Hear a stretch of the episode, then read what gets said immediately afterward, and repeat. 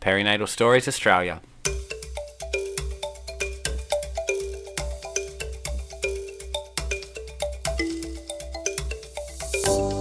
Welcome to Perinatal Stories Australia. My name is Rebecca, and every episode we provide a listening ear to the lived experiences of mental illness during pregnancy and postpartum. I hope this podcast reduces stigma, informs listeners about support services available, and inspires those on their own healing journey. More importantly, I hope you can hear these stories and know you're not alone. Thank you for being here to hold space for the stories we often keep to ourselves.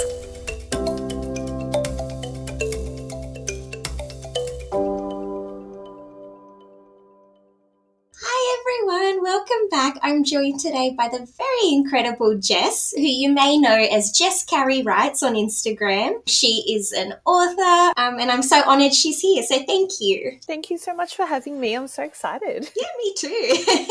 Do you want to introduce yourself? Maybe introduce your family. Sure. I'm Jess. I apologize for my slightly croaky voice. I've got whatever the latest daycare bug is. Um, I have a little firecracker of a son, Jasper, who is four and a half. Wow. And there's my husband and the dog. That's our little family. Of course, yeah. of course, the dog. I've been writing for mm, a long, long, long time. Last year, my sister and I self published a kids' picture book that sort of looks at how maternal mental health can present in a way that kids can understand. Yeah. Which was really, really fun to work on. And then the book that's coming out later this year will be a memoir about my time looking after and being full time carer to a sick baby while managing my own mental health. So the kids book is called Mummy Is Your Brain Okay? You can have a look at that on my website. We're really lucky a lot of libraries have jumped on board. So you can always check if your library has it. Um, and the memoir is going to be called Not Enough. And the little subtitle bit, I guess, is a memoir of motherhood, mental illness, and making it through. Mm,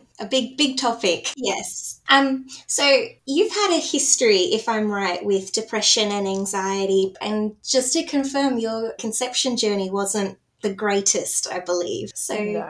how was all that? Yeah. I was actually talking to someone about this uh, last week, the week before, and I said it was it was just a debacle from start to finish, which I can laugh about now, as so many of us do laugh about it later down the track. Um, yeah, I've had a history of depression and anxiety many, many, many years. And then, you know, we'd sort of had issues conceiving and then had a horrible pregnancy. And then my son was born with a lot of medical drama associated. So it's just one thing after another. Yeah. Um, where do you feel like you want to start your story? Is there a moment that stands out for you? Oh so many.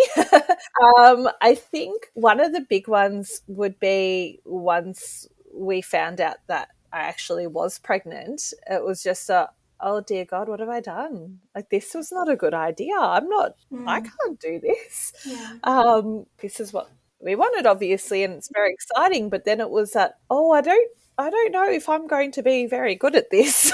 um, you know, I've I've got my own mental health drama and I've got to, you know, keep myself alive and keep myself healthy. And oh my God, now I'm going to have to look after something else. And what have I done? So yeah, it was just like, oh, like I wanted this, but was this really a good idea? I'm not so sure now.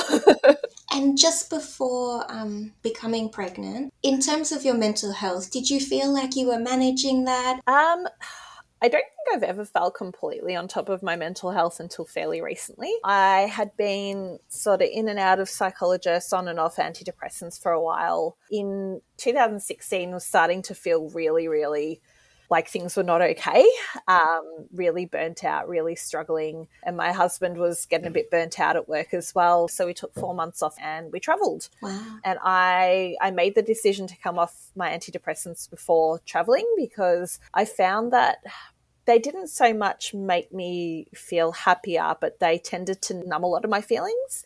I thought if I'm going to, you know, take four months to travel around the world, I want to actually experience it. So I decided to come off the antidepressants then. Um, felt amazing while we're overseas, which everyone finds really weird. Um, I'm a really anxious introvert usually. I think it's just because, you know, if no one knows me and there's no expectations of me, I don't have to pretend, which I'm sure a lot of people listening will probably understand. Um, yeah, we made the decision while we we're away. Yeah, we sort of took it from there. we found out, we don't really know when it happened, but my ovaries had just stopped working. We still don't know how or why. Um, I'd always had really, really heavy, painful periods as a teenager. And the doctor, when I was younger, said, oh, you know, could end up with trouble conceiving later. And at the time, I thought, well, I don't want kids, so it doesn't really matter. So, you know, they said, well, we're going to pop you on the, the contraceptive pill because that'll help sort of temper the pain. And I'd been on it ever since. And it wasn't until I came off it that I realized I wasn't getting my period anymore. Um, you know, one thing led to another. Yeah, your, your ovaries aren't actually producing any eggs oh, okay, great. Um, modern medicine is amazing. Mm. Luke and I, my husband and I, were both very adamant that we weren't going to go down the IVF path. Um, we did not think that my mental health would survive that. We've seen other people who've been through it and we've seen how devastating it can be. So we'd sort of said, well, if there's an option we can try before that, we'll give that a try. Um, there was. So lots of drugs, lots of injections, all that sort of thing. But eventually, I think it was the fifth or sixth round of trying that that cycle worked. And yeah, then we found out that I was going to have hyperemesis the whole way through. Oh, and my goodness. dear Lord, that is a thing. I will put my hand up. I'll be the first to admit I didn't think it was a real thing. Wow, I was wrong. I was so wrong. it was debilitating. I couldn't get out of bed in the morning without throwing up. I'd roll over and I was sick straight away. Um, the first, I think, probably five or six months of the pregnancy, I was losing weight instead of putting it on. For a while, I lived off pretty much nothing but potatoes. Like there were potato gems and there were chips and there were mashed potatoes and there were roast potatoes. And you'd think with all that starch, maybe I'd start putting on some weight. I did not. So then, you know, like a lot of guilt as well from that. Like, oh my God, I'm not even eating well. I can't exercise. That couldn't get myself into work because motion set it off really badly. So to get up and get on a train for 45 minutes in the morning, couldn't do it. Things at work didn't end up very well. Don't know how to put this diplomatically, but um, other colleagues were not very kind about the situation I was in. Yeah, so I ended up being made redundant about three or four weeks before I would have qualified for paid maternity leave. So, like I said, it was just shambles. How did that all play on your mental health? It was awful. We were just because you know we didn't have enough going on we'd also bought a new house somewhere in between so we had to move house as well so like i remember getting the phone call from work telling me that basically I didn't have a job anymore while I was, you know, running back and forth from packing boxes to the bathroom to throw up. I thought, you've got to be kidding me. like, when am I going to catch a break here? Um, but during the days, like my husband's obviously at work, I didn't talk to anyone, I didn't see anyone, I stopped contacting friends. I absolutely did not go out. There's no way in hell I would have, you know, gone out for dinner or a birthday or anything like that. I just I did not leave the house. At that time, we were living in a two story townhouse, and to get from upstairs to downstairs, like that was a saga. Like that took all my energy some days, and it would be some days literally crawling from the couch to the bathroom. I had nothing left. There was nothing in me to even physically get up and walk. So I would often just, you know, my day would be sitting on the couch with a bucket next to me, the dog's curled up on top of me. I'd have something on on the TV just because I I couldn't be in the silence because mm. you know when we don't like being alone with our own thoughts, silence is evil. You know, um, yes, there's always something on in the background, whether it was music or whatever. Mm. Um, most days, I would not make a sound, would not speak to anyone until my husband got home from work, and even then, it wasn't much of a conversation because I just didn't have the energy to even to talk. So it was yeah, very very isolating and then compounded by that guilt because everyone tells you, you know, this is meant to be the best time of your life and you're so lucky and you should be so happy. And like, but I'm not. I'm miserable. This is awful. In terms of support for both mental and physical health, how were you taken care of during pregnancy? Um, I was lucky. I had a very, very, very good obstetrician. He was very on the ball. He knew from the start about my mental health. So he was quite proactive with that. Like there was never any pressure for him that, you know, you shouldn't be on antidepressants. Like that was my choice. I decided like I'd been off them while we were overseas and I didn't start back when we got back. So I thought, well, let's just do it, I guess, without. Mm. In retrospect, it's always easy to see, maybe not such a great idea. Um, but my husband, I know everyone says, oh, you know, my husband's amazing. Truly, he's he was amazing my biggest fear in having kids had always been I don't want to leave him having to look after me and a kid. Mm. And like we've been together 19 years now, and Jasper's four and a half. So like, we've been together for a long time by the time we decided, yes, let's let's do this. So you know, poor guy, he kind of knew what he was in for. Um, but you don't want to put anyone in that position when you love them. You don't want them to. You don't want to be a burden to people you love. Which again, I think having listened to all the other episodes you've done, I think that's a pretty common theme.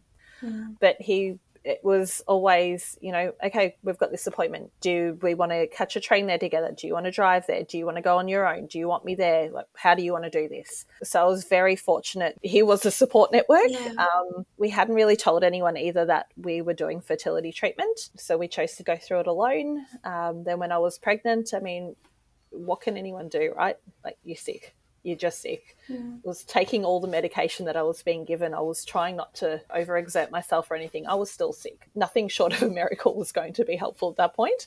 So yeah, it was it just it was what it was. Front of my mind was I need to make sure this baby is safe. Mm. That is my number one job. If that means that I need to get to an appointment to have it checked, then that's what I'm going to do. And if it means that I'm ridden off for the rest of the week, doesn't matter leading into birth, how did you feel? Because obviously, when Jasper arrived, you got a surprise, I guess. Oh boy, did we! um, yeah, it's funny. I, I listened to lots of you know podcasts and that sort of things leading into birth, so I was trying to prepare myself as much as anyone can be, and I kept finding it really, really odd hearing all these women talking about their birth plans.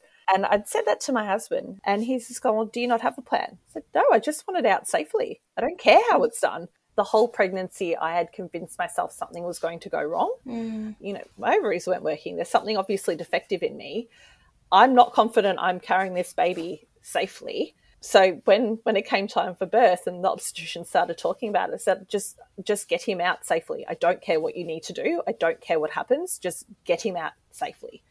And the drama continued because our obstetrician was on paternity leave when Jasper decided to make his entrance.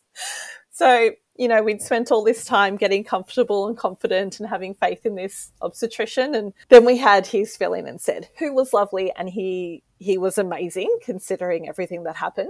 But yeah, the birth was not good for any of us. It was fairly traumatic. We did not know that there was going to be anything I guess, wrong, if you will.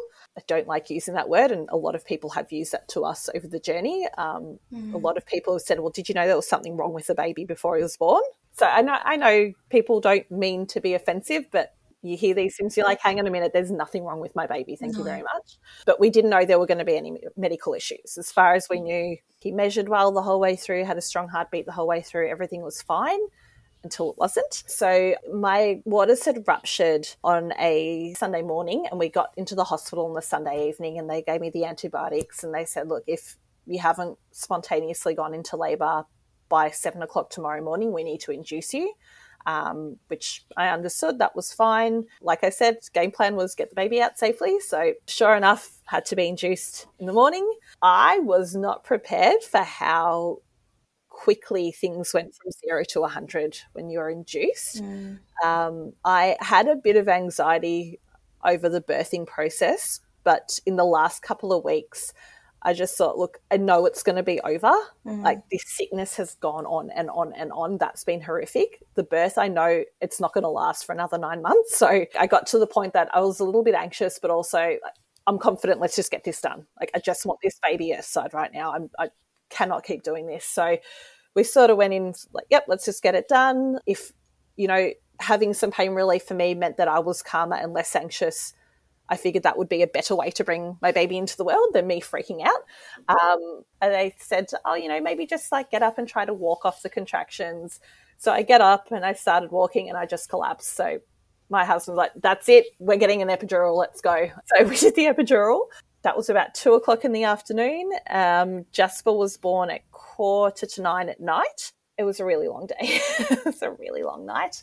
So we we sort of had monitors on both me and Jasper because things weren't going as quickly as they'd hoped. Both of our heart rates jumped up really quickly all of a sudden and you could just see on the obstetrician's faces, okay, we need to get this baby out right now. So I had an episiotomy. Jasper got vacuumed out. It all happened very, very, very quickly because, you know, panic stations. So they got Jasper out, they cleaned him up, I guess. I, I really don't remember much of what happened after that. But yeah, we, we held him. I don't remember him crying or anything. Um, I later found out that's because he didn't cry because he had to be resuscitated at birth, which I had no idea at the time. Um, we got to cuddle with him for about mm, five, ten minutes. Um, a nurse had my phone. I didn't even know where my phone came from, but she'd taken a photo of us. And then they called in the pediatrician. They said, Oh, look, it's pretty normal when we've got a rough birth. We like to get the ped in just to make sure everything's okay. So he'd gone off to investigate Jasper, and Luke had sort of followed along. At that point, I'd lost almost a litre and a half of blood. Like my placenta was stuck. Like I just remember seeing the obstetrician like wrenching out chunks of placenta. Like you could just see in his face, he was like, crap, we got to get you stitched up right now. I didn't know what was going on. I was in shock. Then the obstetrician sort of pokes his head over my shoulder while I'm being stitched up. And he's like, Do you understand what I'm saying? There's something wrong with your baby. We need to take him away to special care. We need to go now. I've sort of turned around and Luke's just white. At that point, the epidural had worn off, so I could feel the stitching up going on. I had no idea where he was. I didn't know what was wrong. Um, a nurse came in, like, oh, you can call your family now to tell them the good news. Like, what good news? Like, I don't even have a baby right now. Like, I gave birth, but there's no baby here. So yeah, it was it was warped time. It was so confusing. Like the blood loss, the shock, the trauma of it all. It was like being on another planet. It was just so such an out of body experience. Yeah. By the time I finally got back to whatever room I was staying in the night, like, where's my husband? Where's my baby? What's going on? I was sort of being plonked there on my own. Just was in the special care nursery. When I got to see him again, he had a feeding tube in one nostril and oxygen in the other nostril. The pediatrician was spot on. It's a really, really rare condition, and he picked it up, which was incredibly lucky because I've spoken now to so many other families around the world who didn't have it picked up um, and it's dangerous. It's really dangerous. So the condition that Jasper was born with is called Pierre-Robin sequence. It's about a one in 20 ish thousand live births. What happened was his chin didn't grow while he was in the womb, um, so lower jaw. So he was born with a really, really tiny pushback chin, which meant that his tongue can't come forward. So every time you lay him on his back, his tongue would roll into his throat and close his windpipe. So couldn't breathe. He also, because of the way the chin didn't come forward and his tongue was sort of tucked up, he was born with a cleft palate as well. So he also couldn't drink anything. So you know, babies, all they can do is sort of breathe and drink, and he couldn't do either.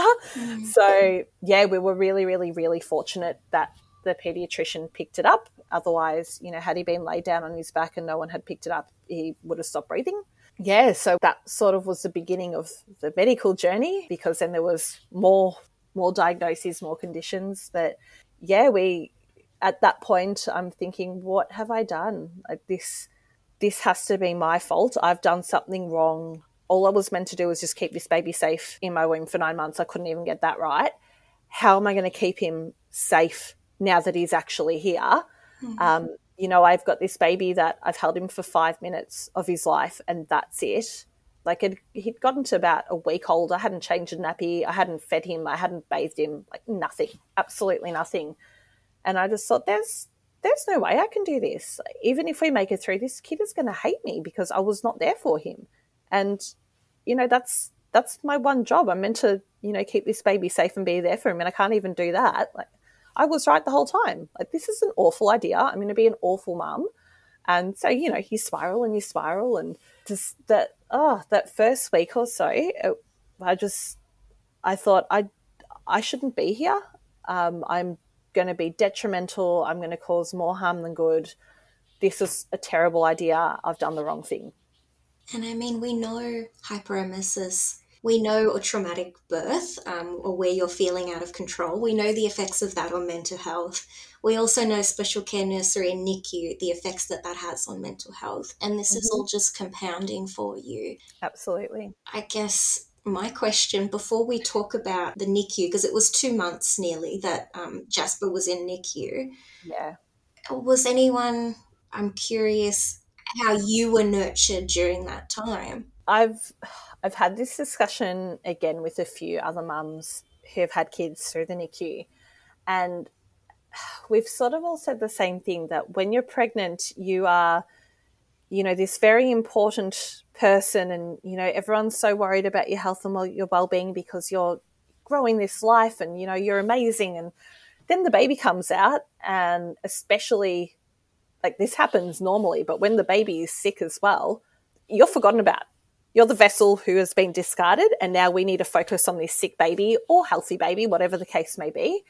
And it's I, have spoken to mums who've had sick babies and who've had healthy babies and they've mostly all felt that way that you know once the baby is out you're sort of pushed aside a little bit and you're not so important anymore which i i definitely felt. I don't think it was intentional thing. Um, you certainly learn very quickly who your real friends are when you go through something like what we went through. Um, you know there were people who were not comfortable with it who you know our our sick baby made them feel uncomfortable and our experience made them uncomfortable and we lost touch with friends. And I, I did have a couple of friends who would you know text me and say how are you? Mm. like i don't want the jasper update. How are you going? But mostly it was either how's jasper? or people just didn't know what to say so they said nothing at all. Mm. um, which does seem to be a pretty common experience for parents with nicu babies unfortunately. Were you able to say i'm not okay. I need help it took a while um, I I was fortunate in that my obstetrician, like we'd been, I'd been pretty honest with him from the start about my mental health issues, and he once I got to almost the third trimester, he said, "I want you to link in with a psychologist now, so you have someone to talk with before the birth, and you'll have someone to follow through." We assumed that given regular depression was an issue, that postpartum depression would be very much present. Mm. So my GP was also on board. The plan was to go back on it to antidepressants, you know, when I was ready to after the birth, but certainly not leaving it for too long. Mm-hmm. Um, so I had, you know, the GP was ready with the medication, the psychologist was ready. So I had all the supports there ready to go. But then when you've got a sick baby, you don't worry about what what's going on for you. Like Jasper was transferred over to the Royal Children's uh, day after he was born, and I got really lucky. There was a bed in the maternity ward that had opened up the same day, so I just by pure sheer luck I was able to stay at the Children's with him. Um, so you know it was up and down from my room to his room all the time and that was amazing having that opportunity there. But that also meant that all my follow up appointments were completely neglected. So, like, none of the physical checks, none of the mental checks, it was all thrown by the wayside. Um, I knew that I needed help and follow up, but I also knew that there was no way in hell I was not following my baby there. Mm. So, yeah, it, it, took longer than it probably should have for me to go back and see the psychologist and, and all that sort of thing. I knew I was not okay. Um, I absolutely knew I wasn't okay. I'm sure the nurses knew I wasn't okay. But like, what do you, when you've had your baby sort of ripped out of you and, you know, you've been told there's something wrong with him, at that point, we were still waiting on genetics testing to be done to tell us whether basically he was going to live or die.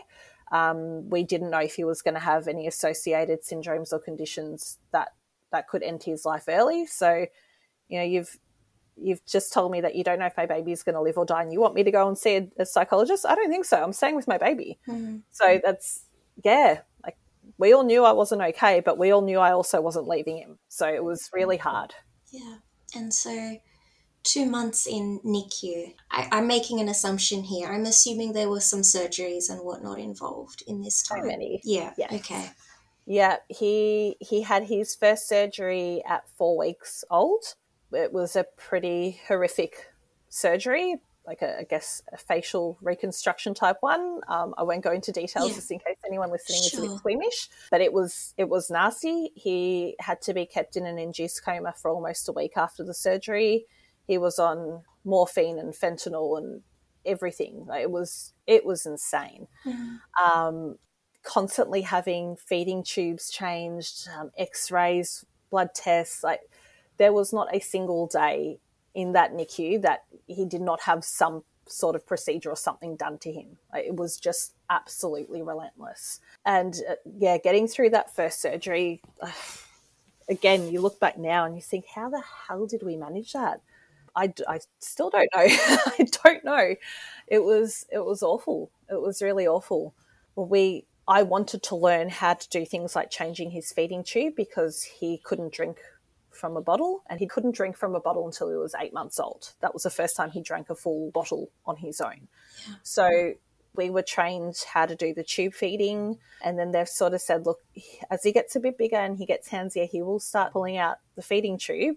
You guys can either learn how to replace it yourself or you can bring him back into hospital. Well, there's no way I'm going into hospital every time he pulls out this tube. So I okay, teach me, I'll do it. And the nurses, oh, are you sure about that? It was really weird. While we're in the NICU, I I call it that I learned to turn off mum mode and turn on nurse mode. Mm. And I I know that it's probably not healthy to compartmentalize, but that was the only way I could get through it.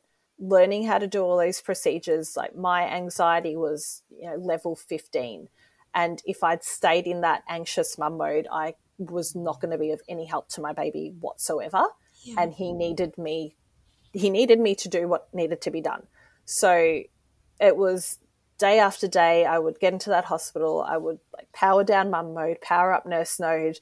I, you know, put the emotions to the side. Like, okay, what do I need to learn? Show me what to do.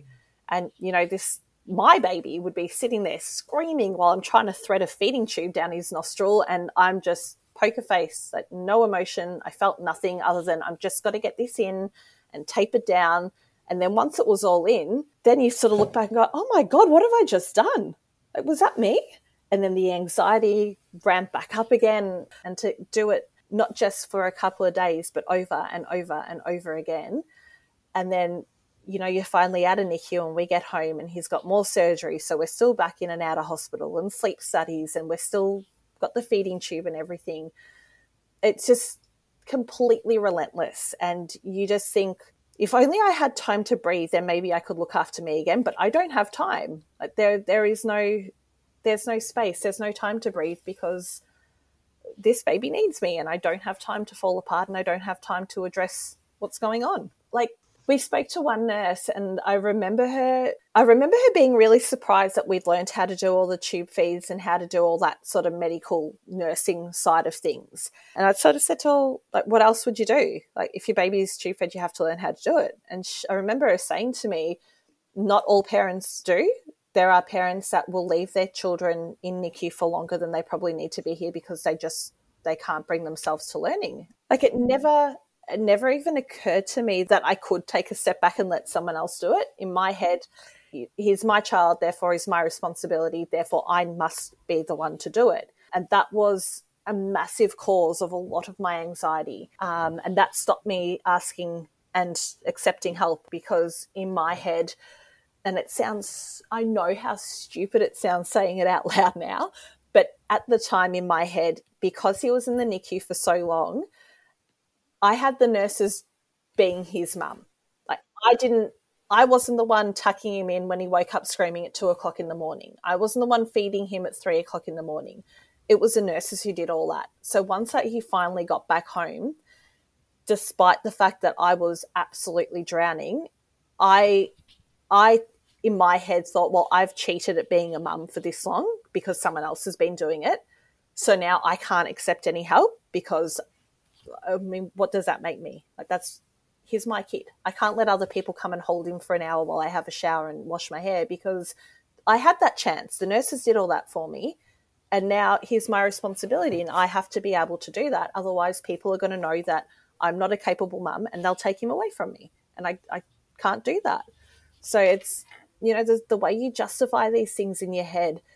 And it's so easy when you look back, or it's so easy if it was a friend saying it to be like, you know, that sounds ridiculous, right? No one's going to take your baby.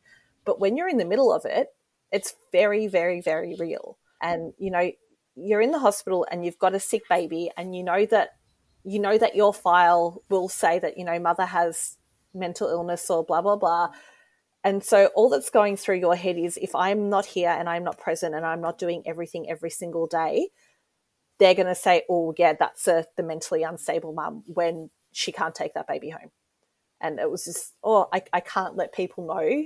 Like, I know I'm not a good mum. I know I'm a failure, but I can't let anyone else see that. I've, I've got to, I have to prove it. And yeah, it's like I said, it's just a vicious cycle because you don't want to ask for help, you don't want to accept help, and it just keeps going. It is it is a cycle because it just means we have to keep proving ourselves at that level and function at that level, yep. which is unsustainable in the long run. Absolutely. Mm. Absolutely. And it doesn't help anyone. No, no. And so your little boy, when you finally got to bring him home, what was that like?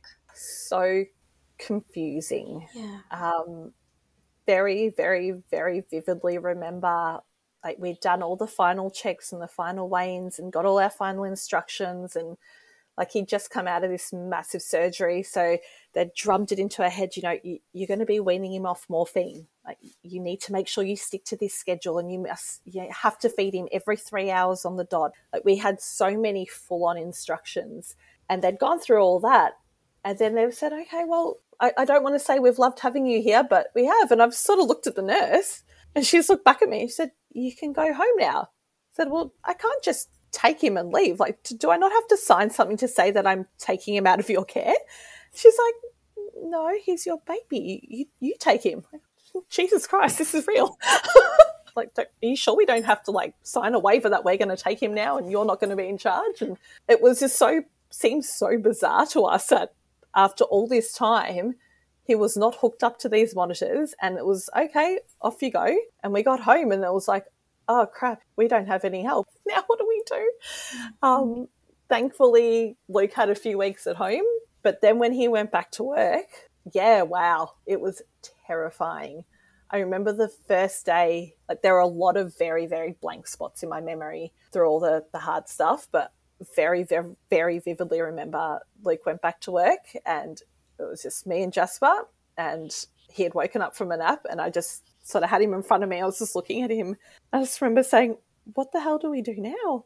I, I freaked right out. I panicked. I'm so used to nurses telling me if he's stable or not. I'm so used to looking at the machines. Like I knew exactly what every single monitor meant. I knew what every number should have been. I knew what to do if the numbers weren't what they were. I didn't have any of that at home was like, how do I know if he's okay or not today? Like, I haven't got anyone here. I've got no monitors. I've got no husband. I've got no nurses. What if something happens and it's like just completely spiraled? And I know you've spoken about like that health anxiety, and I'd like never really had it until then. Mm. And it was just like, I don't know if he's okay or not. And it, it just went in peaks and troughs over the next couple of months. I think people assume that you're going to be really happy and excited when you get your baby home what I have learnt is that most NICU parents are not. You're not taking home a newborn. It's not the same thing. And you know, people people would say to us things like, "Oh, you know, you must be so excited you can finally get him home and have that newborn experience." Like, well, I can't. He's almost two months old and he's already had his face reconstructed. But this isn't the baby I gave birth to, and we're not going to get that back. Or people, oh, you must be so excited you can go out now and do all those fun things. But I'm not taking my baby out and about. I can't so that was really hard that there was this expectation that we should be so happy and so grateful and like this is going to be amazing. And inside i'm thinking this this isn't what was meant to happen. This is not how it's meant to be. And i still don't think i can handle it. Like i i still think that i am going to be more detrimental than helpful to this kid. Mm. so it was yeah really really confronting coming home. The nicu became a second home to us. We I spent more time there than I did in my own home. Um, I think for me, you expect to go home and that like that's your safe, familiar surrounding, but it's not anymore when you bring home a sick baby. Your home becomes an extension of the hospital. There, there's still the tube feeding and there's still the monitoring and there's still nurses coming in to check. It's not your sanctuary anymore. Like you bring home all that stuff from the hospital, and then you combine that with the fact that a, you're a new mum. You're not sleeping. You don't know what the hell you're doing with this baby. They scream and you don't know why. Like, that's all that normal stuff. Then you add on the sickness and the constant appointments. My God, the appointments were relentless. Like, we got home from NICU and we were still back at the hospital all the time because the appointments kept going. And then you've got this voice in your head saying, You don't know who you are anymore. You're not doing a good job at this. You're a terrible mother, and your baby would be better off without you. Mm and like just bang. Like, it is just the absolute perfect storm. Mm. And was there a moment when you know you put on nurse mode was there that moment where you snapped out of that and you took that step back and you took a breath and it all just came crumbling down? Oh, yeah. a couple of times. Probably the biggest turning point for me came Jasper had either just turned or was about to turn nine months old. We'd gotten finally gotten rid of the the godforsaken feeding tube a couple of weeks before. And I was finally starting to feel like, okay, maybe I've got a handle on this now that, you know, the feeding tube's gone. You know, we were two surgeries down. We knew that the next surgery wasn't going to be coming for another few months. So we had a little bit of breathing space. I was starting to connect with other mums as well because I didn't really have any mum friends at all. So that's a game changer you got to have mum friends. My God. so, you know, starting to do like normal things, like going to story time and that sort of thing. And one day I had said to my husband, I'm going to take Jasper out today. And he was like, You sure you want to do this on your own? Yep. Yep, I'm going to do this. It's going to be fine. There, we'll go to the markets. It'll be great. And we'll come home. And we we had an awesome morning. Like he was such an awesome little dude and he was so happy and we had a great time. We got home and he was exhausted and he would not nap. And for all the other mums out there listening who hang out all day for that nap just so they can have a just quick minute to themselves, you know what I'm talking about here. Mm. I I snapped. I don't feel good about it. I, I was mortified. I was embarrassed. I it made me feel like the worst human on earth. But he would not stop he was kicking, he was screaming, he was scratching me, he was mm. biting me. You know, so exhausted, they just completely lose the plot. And I had no way to calm him down. And I, like, I'd been out and about all morning with my happy face on. Look at me, I'm being a mum. This is awesome. And by the time I got home, I just needed a minute to not be that happy mum. I just needed him to go to sleep so I could have a cup of tea and breathe for 10 minutes and he would not give me that. Obviously, not intentionally because he's a baby, but he like he screamed and he screamed and he screamed, and then at one point I looked at him and I just screamed right back, and he screamed harder, and I started crying, and then he started thrashing, and then I, you know, picked up a pillow and threw it across the room, and like I was just not coping, and I will say at this point he was safe the entire time. He was in his cot. He's, you know, rolling around and kicking his cot, and I was sitting on the couch next to the cot and just I, I was I didn't know what to do. I did not know what to do. And I screamed until my voice was hoarse. Not at him. I was just I wasn't even screaming words. Like I just I just felt like I needed to scream and I just screamed and I had nothing left. My voice was gone. Just was still bawling his eyes out. And I just sat on the floor and I just cried. And I cried and I sat there and I kept crying eventually Jasper cried himself out and I picked him up and I held him and I bawled my eyes out on top of him. Um, and he slept. But it was that was the moment I was like, wow, I'm really not okay. Mm. Like this this is not a normal response.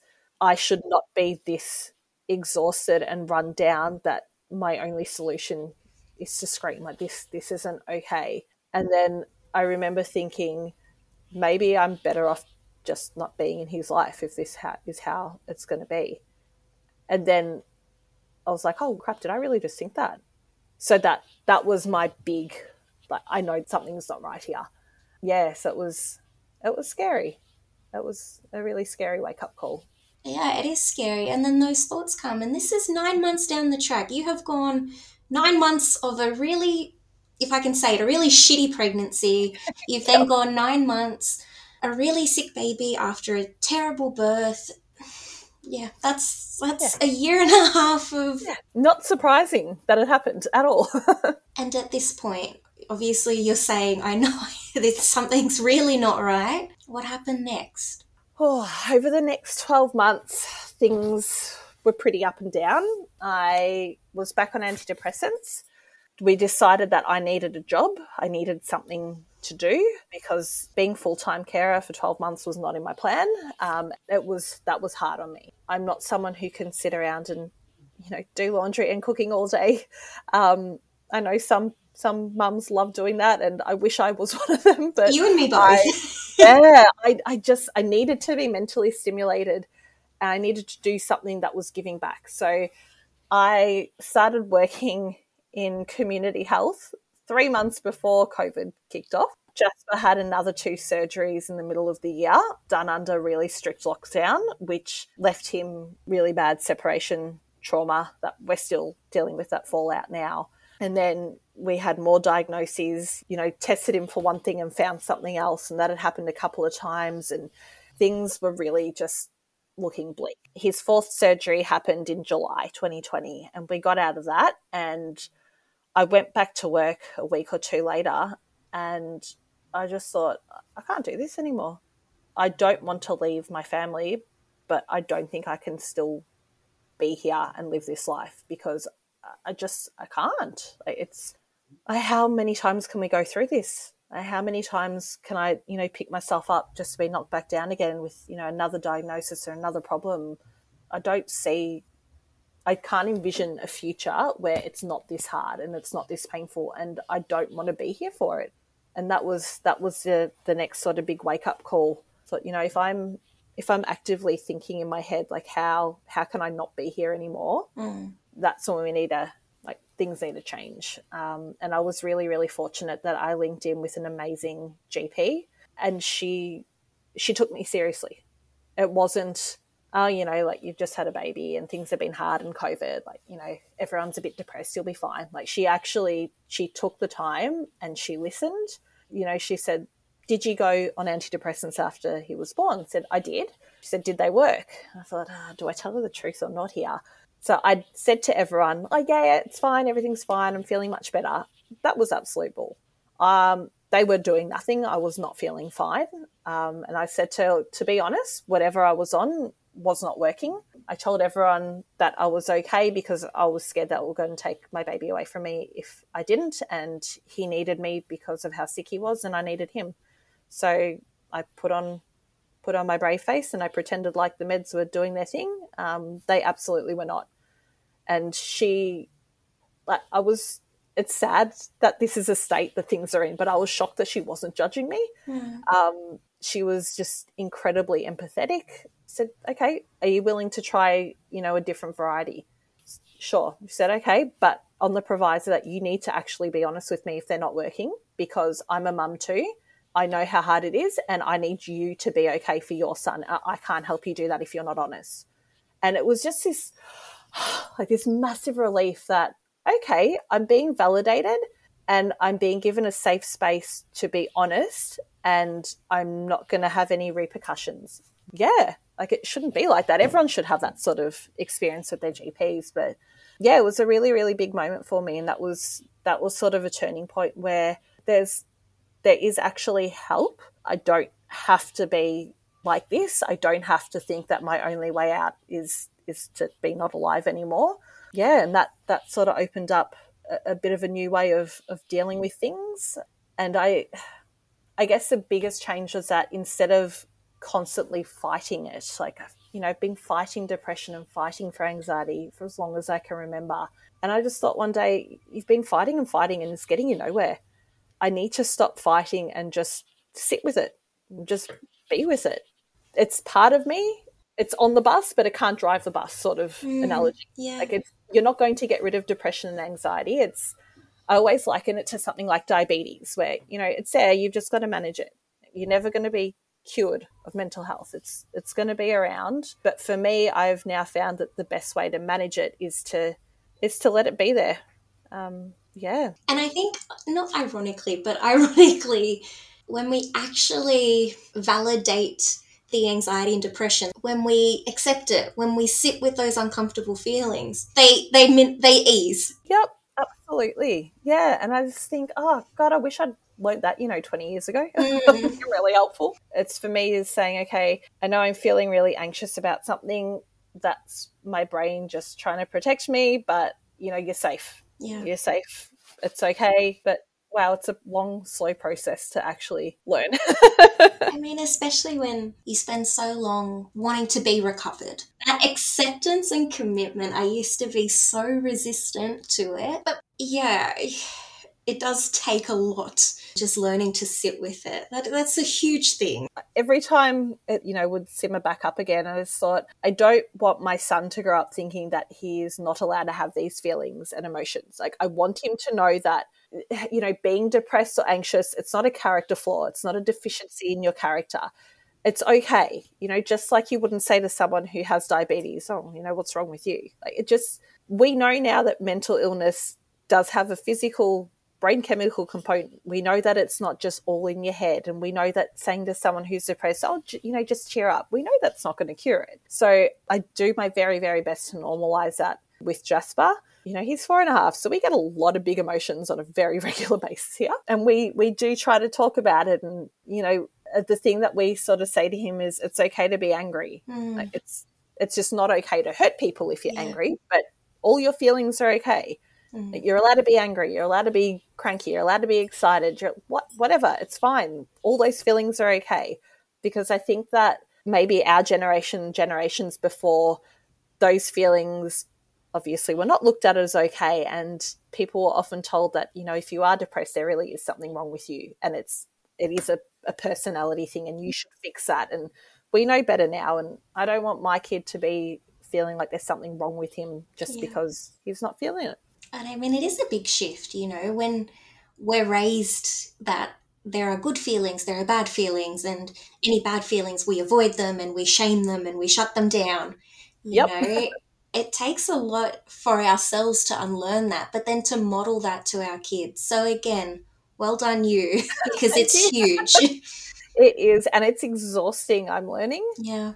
And I mean, just going back to your GP, what stood out to me was her saying, you need to be well to actually care about you and your health. Of course. You know, uh, you hear it all the time and it really does start to shit me sometimes. Oh, you know, you got to fill your own cup first. And like, you do, but it's not as, it might not be that simple. And it's really, really hard to know how to fill your own cup while you're balancing the needs of everyone else and feeling like you're not letting people down. And, you know, when you are anxious or depressed or whatever else the case may be, makes filling that cup up so much harder because for me, my depression and my anxiety tell me that I'm not worthy of having my cup filled. Yeah. And so I know logically I can't help my kid if I'm unwell, but you know, the devil on the shoulder says, yeah, but you don't really deserve to put yourself first. So yeah, it's really hard. In terms of your GP changing your medication, and she said, be honest with me, did the new medication make any difference? It did. Okay, cool.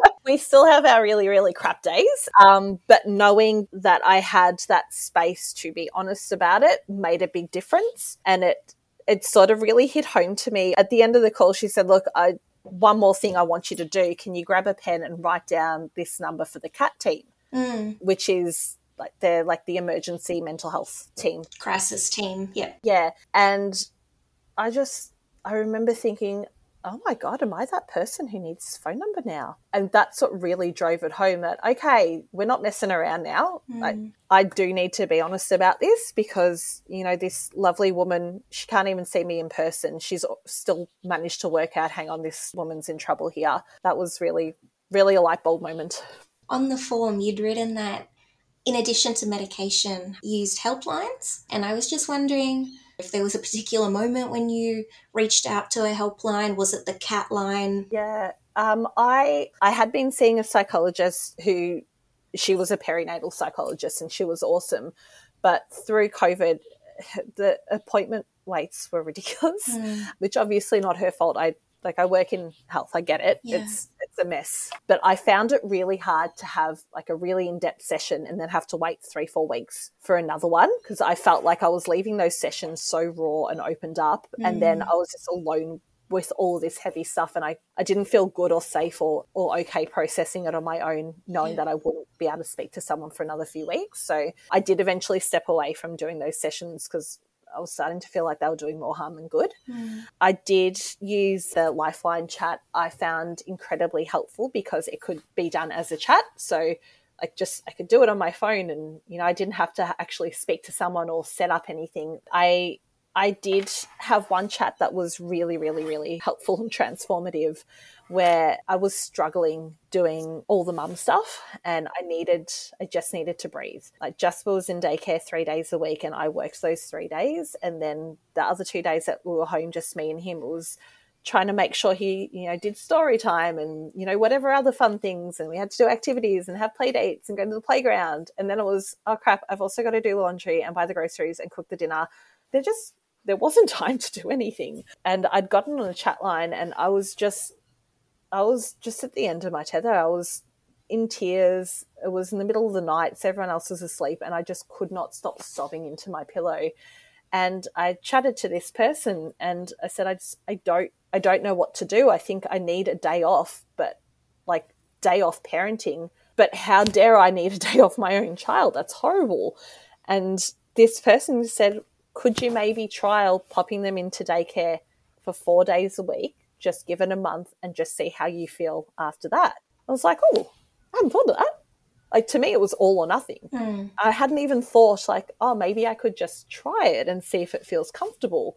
And it's the best thing we ever did because now I can work three and a half days a week if I need to, and I've got half a day where I can play catch up, or if I can take half a day off work, I'll do all the chores in the morning and I can just sit down in the afternoon and have a chat with someone like you or have a cup of tea and read my book for an hour. And it just, it tops me back up again.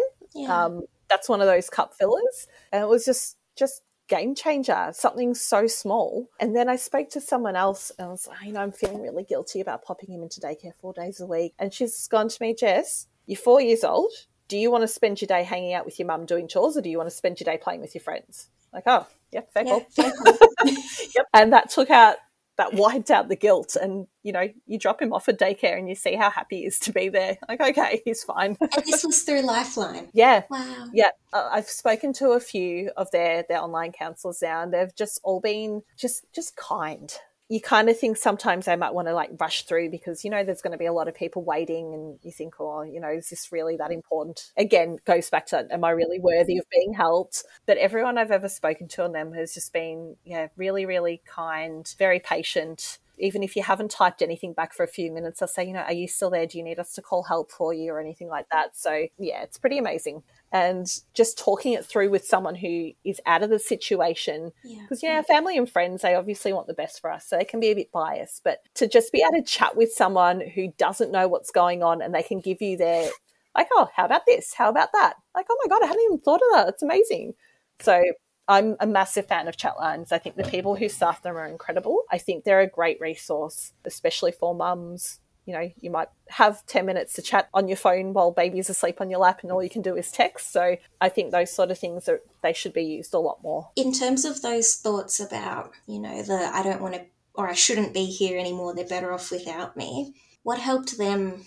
I like to say go away, but at least turn down the volume a bit. Um, I think uh, it was starting to look after me again. Mm. I think growing up being quite anxious and introverted, you spend so much time trying to fit in to everyone else's expectations that you don't really know who you are. So for me, finding things that made me want to be here is what turned down the volume on those thoughts. Mm. Um, oh, the mum guilt though, like actually being able to make it okay for me to spend time away from my child to look after me was so hard, and it still is sometimes. I still feel enormously guilty, but being able to do that and you know slowly start to work out who I am, not just as mum, who am actually I? Who do I want to be when no one else is around? That's what's helped me a lot because when you kind of know more who you are, you've got more of a reason to be around and to do the things you love, right? So way easier said than done, to be honest. But that's that's sort of where where it started, I guess. And what did that look like? You know, finding the things that made you who you are. Um, for me, I so before Jasper was born, I had every couple of months I would sort of go away for a night on my own, like just say to Airbnb or something, like somewhere cute and country like that, and I'd just have a night on my own to read a book or do some yoga and just sit down because my anxiety likes to pretend it's in control. So I like to write lists. lists like to placate my anxiety. So I would literally, I'll go away and take my notepad and a pen and I'll just sit down like, okay, what's going good right now? What's not going good? What do I wish I had more time to do? or So I did that once COVID allowed us to move around again. I did that. And yeah, like I looked at the list and it was stuff that I always used to love doing when I was younger. And I love photography. I like drawing and watercoloring. I like making things and crafting. Just, I like creativity. It's like, okay, so how, how do I actually introduce that in my day. So for me, it was then just looking at little things I can do because, you know, when you've got a small human in lockdown, you ain't got time for much. so what I started to, I love reading. So in my lunch break at work, instead of sitting there and scrolling on my phone for half an hour, I put my phone away, get out my book, and I would read for my half hour lunch break. And like that was something for me that I could do that like that's easy. At night at home, I would I've started like knitting heaps or embroidery. So if I'm sitting at home watching TV, as long as my hands are doing something, might be a coloring book or like whatever it is, as long as I can do something while I'm watching TV, that feels like that's something for me. And as a result, everyone's gotten baby blankets that I've knitted. Yep. Um, what else? Obviously, writing. I love writing. I didn't write at all really when I was pregnant because I was just that depressed that I, I couldn't even pick up a pen. But then, as things, as the fog kind of lifted a little bit, when Jasper came home from hospital, I, I had this idea to write a book about his condition because I got very frustrated when I started Googling what he had when he was born. It's like, surely there's better information. So I thought, okay, I'm going to. I'm going to put this to use. So I started and like when I say in little dribs and drabs, I mean I would have Jasper sleep on my chest and I'd have my laptop balanced on my knee and I'm like Googling medical journal articles while he's snoring in my ear for 10 minutes at a time. And that's like slowly, slowly. And, you know, a book came out of that, which is great. And that's sort of like, oh, yes, I can still write and I do still have something worth saying that might help people. And I just sort of got back into that again. And yeah, that's, that's brought me back to life the most, I think which then led to the children's book with your sister. Correct. And then obviously yes. your memoir. yes. um, I guess my question what do you wish you had to support you potentially through the cycles when you're trying to conceive, through your very difficult pregnancy, post birth, um, NICU journey, all the surgeries that came even months after? What supports do you wish were there, or anything that looking back might have just validated your experience?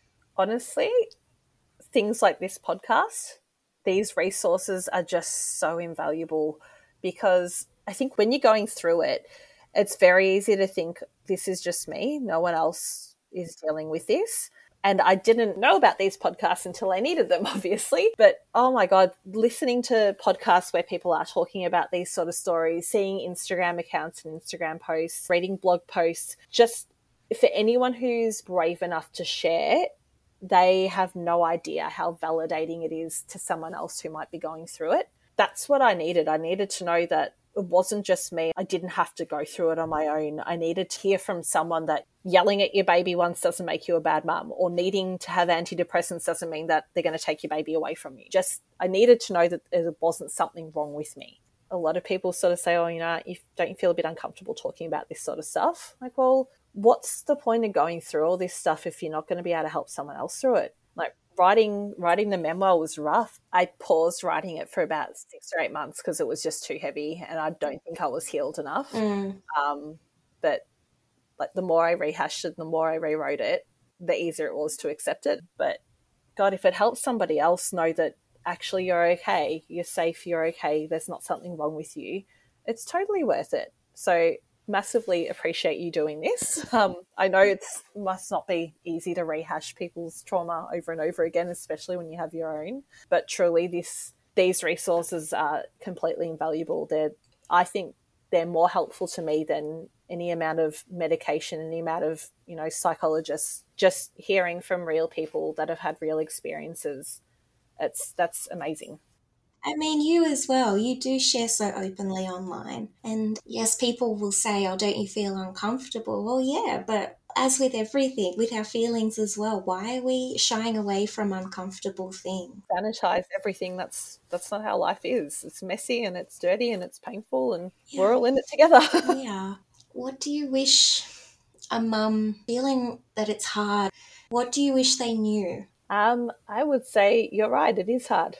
It is absolutely hard, and people don't like to talk about that or acknowledge it. But they're not forever. I know that's cliche. I hate hearing all these. Oh, you know, it's a season and it'll pass. But as shitty a cliche as they are, they're true. You know, we grow, our kids grow. Things are going to change. We're going to, you know, learn more and know more and know better um, but you can't get all the advantages of learning more and knowing more without going through some hard stuff first. But you don't have to go through it on your own. So use some of the resources that are out there.